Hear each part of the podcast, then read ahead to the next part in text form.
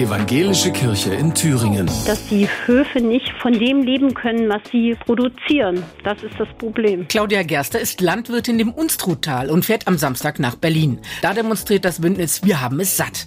65 Organisationen aus Landwirtschaft, Umwelt, Klima und Tierschutz, Ernährung und Entwicklung, sagt Kampagnenleiterin Inka Lange. Wir sind noch bei ungefähr 260.000 Betrieben in Deutschland, die sich fast einem Monopol auf der Seite des Lebensmitteleinzelhandels gegenüberstehen und die haben natürlich kaum kaum Möglichkeiten, Preisverhandlungen fair durchzuführen. Bei den Bauernprotesten der letzten Tage ging es vor allem um Agrardiesel und Kfz-Steuerbefreiung. Dem Bündnis geht es aber um viel mehr. Dass im Prinzip die Politik endlich die Instrumentarien nutzen muss, um eine Marktorganisation hinzukriegen, also sprich, dass es faire Erzeugerpreise gibt. Wir fordern den Umbau der Tierhaltung und eine Veränderung in den Agrarsubventionen, weil diese vor allen Dingen die Fläche subventionieren und dadurch eben auch große Betriebe vor allen Dingen unterstützen.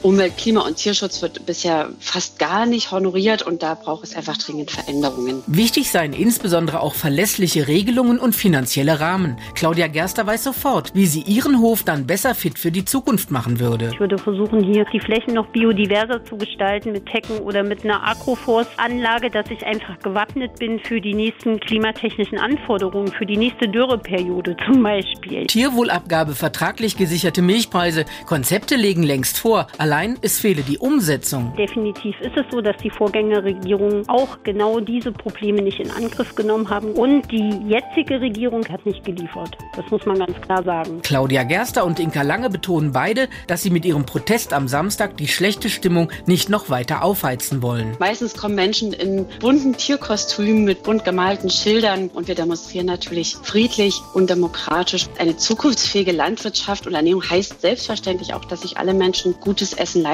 können. Andrea Terstappen, Antenne Thüringen, evangelische Redaktion.